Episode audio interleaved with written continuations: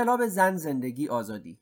قسمت اول قتل محسا امینی همینطور که دوستان عرض کردم من از یک سری از منابع متفاوتی کمک خواهم گرفت. برای ریشه یابی و بررسی انقلابی که در بطن جامعه ایران در حال رخ دادن هست. به این دلیل که می‌خوام اطلاعات دقیق باشه. صرفا بر مبنای حافظه من نباشه. به الان هشتاد و چند روز از انقلاب مردم ایران میگذره. و لازم دونستم همینطور که گفتم لازم دونستم که با اتفاقی که اصلا منجر شد به این انقلاب شروع بکنم. یعنی قتل خواهر عزیزم محسا امینی. یک بخشی رو می‌خوام از گزارش تفصیلی از 82 روز اعتراضات سراسری سال 1401 از خبرگزاری هرانا براتون بخونم که پرداخته به این قتل و اتفاقاتی که بعد از اون افتاد. محسا یا ژینا امینی. زن جوان 22 ساله اهل سقس که به تهران سفر کرده بود روز سهشنبه 22 شهریور 1401 در ایستگاه مترو حقانی تهران به بهانه هجاب نامناسب توسط مأموران پلیس امنیت اخلاقی بازداشت و به بازداشتگاه این نهاد موسوم به وزرا منتقل شد. کوتاه مدتی پس از بازداشت پیکر نیمه جان وی در حالی که با سطح هوشیاری درجه سه به کما رفته بود به بخش مراقبت های ویژه بیمارستان کسرا منتقل شد. با توجه به کارنامه بد نیروی انتظامی در برخورد خشن با متهمان و وقایع مشابه پیشین افکار عمومی با باور به ضرب و شتم این زن جوان در محل بازداشتگاه نسبت به این وضعیت واکنش نشون دوستان نکته رو اینجا عرض کنم خدمتتون. هجابی که محسا امینی در اون روز بر سر داشت به هیچ عنوان هجاب نامتعارفی نبود. هجابی نبود که پرستوهای جمهوری اسلامی در ورزشگاه های قطر در جام جهانی 2022 به نمایش گذاشتند هجابی نیست که پرستوهای جمهوری اسلامی در و سلبریتی خانده های جمهوری اسلامی در همین اینستاگرام به نمایش می‌ذارن. هجاب بسیار متعادل و متعارفی بود. هجابی بود که شاید خواهر من و شما هم با همین هجاب در ها گردش می‌کنید این نکته بسیار مهم هست دوستان. این نکته بسیار کلیدی هست. چرا؟ چون این رو میرسونه به من و شما این رو می‌خواد بفهمونه که جمهوری اسلامی در حقیقت هجاب هم براش بهانه بیش نیست. صرفا به دنبال اذیت و آزار شهروندان خودشه. صرفا به دنبال زهر چشم گرفتن از شهروندان خودشه. به همین راحتی. به عنوان یک کسی که در نیروی انتظامی خدمت کرده اینو خدمت شما عرض می‌کنم. که زمانی می‌شد که بخشنامه می اومد و مثلا می‌گفتن من اینو مثال می‌زنم. می‌گفتن ما طرح مالک اشتر رو الان باید پیاده بکنیم. یعنی چی؟ یعنی ما در دو هفته باید با دویست تا مثلا فرض کنید قاچاقچی مواد مخدر برخورد بکنیم. ما باید آمار 200 تا قاچاقچی مواد مخدر رو حداقل در بیاریم که اینا رو ما دستگیر کردیم زندانی کردیم و خب یا اینها واقعا موفق می‌شدن در اون دو هفته 200 تا مامور 200 تا قاچاقچی مواد مخدر رو دستگیر بکنن که معمولا هم این اتفاق نمیافتاد.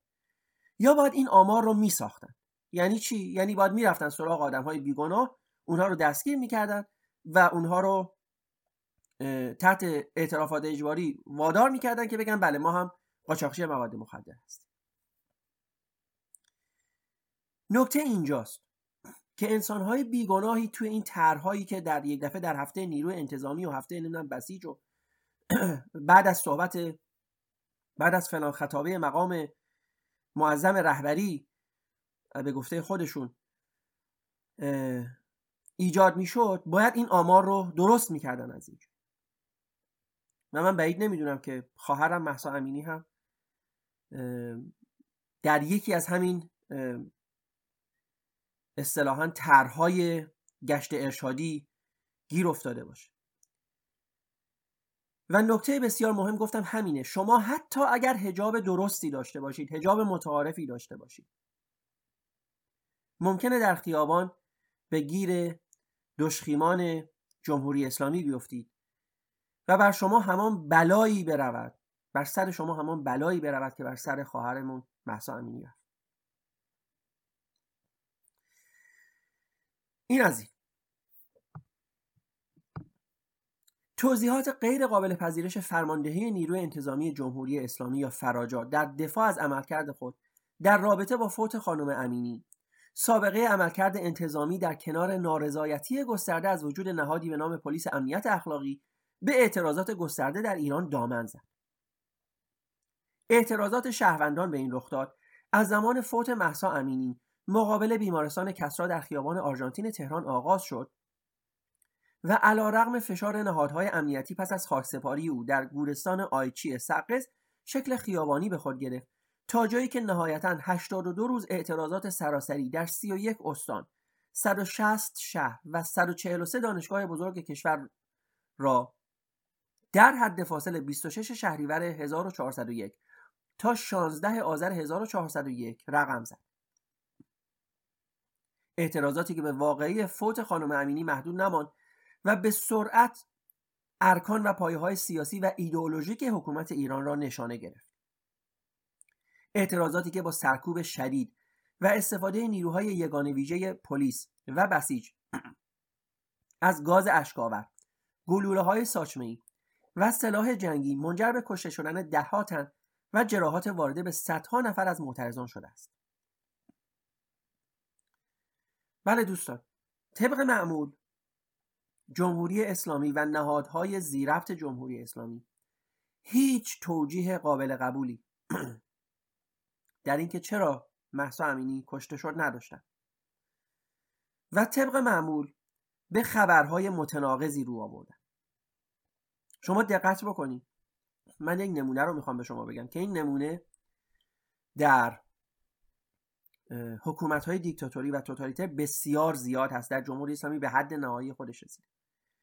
ببینید زمانی که اینها اون هواپیمای اوکراینی رو با 162 مسافر زدن و خانواده های بسیاری رو داغدار کردند در دو سه روز اول نه تنها این رو به گردن نگرفتند بلکه منابع خبری متفاوت جمهوری اسلامی. هر کدوم با یک بیان دروغ از شرح واقعه به فضای میس اینفورمیشن دامن زدن چرا این قضیه مهمه؟ چون اگر شما به عنوان شنونده اخبار با یک یا دو مورد از اینکه چه اتفاقی افتاده از شرح واقعه روبرو بشید قدرت تحلیل دارید. می‌تونید این دو مورد رو کنار هم بذارید. بدیها و به قول معروف خوبی های هر کدوم رو نقاط ضعف و قوت هر کدوم رو برآورد بکنید و بعد تصمیم بگیرید که کدوم روایت صحیح تره اما وقتی شما با ده ها روایت از یک واقع روبرو میشید ذهن شما قدرت تحلیل خودش رو از دست میده. در حقیقت به سمتی میده که میگه اصلا دیگه مهم نیست.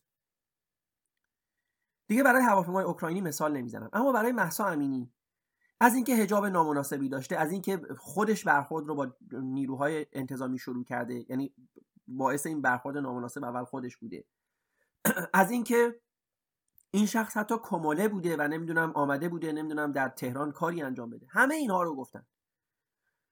نیروهای زیرفت جمهوری اسلامی تنها چیزی رو که به مردم نگفتند و هرگز هم نخواهند گفت و ذات حکومت های توتالیتر هم همین است حقیقت ماجرا بود. اینکه دختر بیگناهی به خاطر هجابی که به هیچ عنوان هم غیر متعارف نبود که اگر هم بود باز پلیس حق نداشت این کار رو انجام بده. دستگیر شد. این دختر چه در ون نیروی انتظامی چه بعد از اون در بازداشتگاه چه بعد از اون احتمالا در اون کلاس توجیهی که در شرکت کرده بود و در اونجا در حقیقت حالش به هم خورد. و بعد هم به کما رفت. با بدرفتاری روبرو شد. مشخصا ضربه یا ضربه هایی به سر او وارد شد که این ضربه ها انقدر بوده که باعث احتمالا خونریزی داخلی مغزی این شخص بشه. و آرام آرام اثرش رو در اون لحظه نهایی بذاره و این شخص به کما بره و بعد هم کشته بشه در حقیقت. مردم هم به این اعتراض کردن. نه به قتل محسا امینی.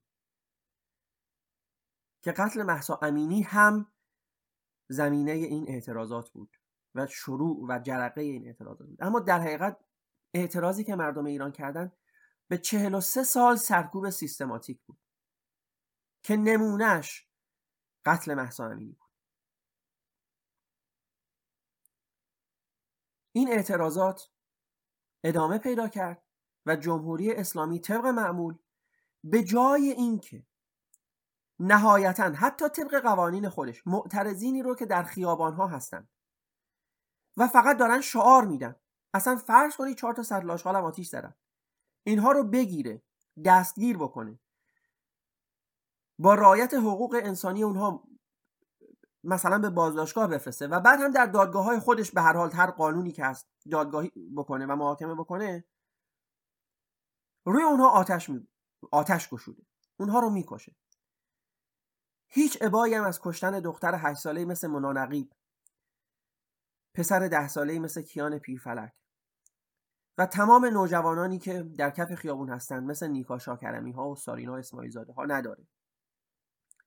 کما اینکه هیچ ابایی هم از انجام وقیه ترین اعمال مثل آنچه که بر سر خدانور لجهی آمد نداره. کما اینکه هیچ ابایی از کشتار انسان ها مثل محسن شکاری با احکام اعدام نداره.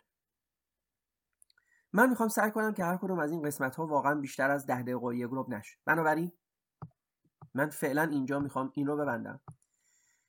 در مورد محسا امینی و قتل محسا امینی در قسمت های بعدی بیشتر توضیح خواهم داد و همینطور که گفتم سعی می‌کنم به نکاتی بپردازم که شاید کمتر در رسانه ها و در بین مردم و در شبکه های اجتماعی اصطلاحا بیشتر راجع به اونها صحبت شده. من سعی می‌کنم بیشتر راجع به اونها صحبت بکنم. در این حال سعی می‌کنم راجع به این انقلاب هم و اون چیزی که همه ما می‌دونیم در جامعه ایران در حال اتفاق هست صحبت بکنم. از همه شما دوستان ممنونم که به این پادکست گوش می‌دید. همینطور که گفتم فعلا پادکست کتابخونی هم نخواهیم داشت. چون بسیار مهمتره که همه ما به این انقلاب بپردازیم و فضای جامعه رو فضای انقلابی نگه داریم. نباید فضای جامعه طوری باشه که مردم احساس بکنن این فضا یک فضای عادی هست. این فضا به هیچ عنوان عادی نیست فضا فضای انقلابی هست. حکومت واقعا رو به سرنگونی هست راجع به همه اینها بیشتر صحبت خواهم کرد. و به قول اون ضرب مسئله ایرانی دیر و زود خواهد داشت اما سوخت و سوز نخواهد داشت. از همه شما دوستان که تا این در این قسمت با ما همراه بودید ممنون و سپاسگزارم. روز و شب همه شما خوش. دوستان و همراهان گرامی اگر از پادکست های ما لذت می‌برید و تمایل به پشتیبانی و حمایت از تیم کوچک ما را دارید با مراجعه به وبسایت www.patreon.com talk تبدیل به یکی از حامیان مالی و پاترون های ما شوید. پشتیبانی شما به ما در تولید پادکست های بیشتر و با کیفیت تر کمک می کند با تشکر.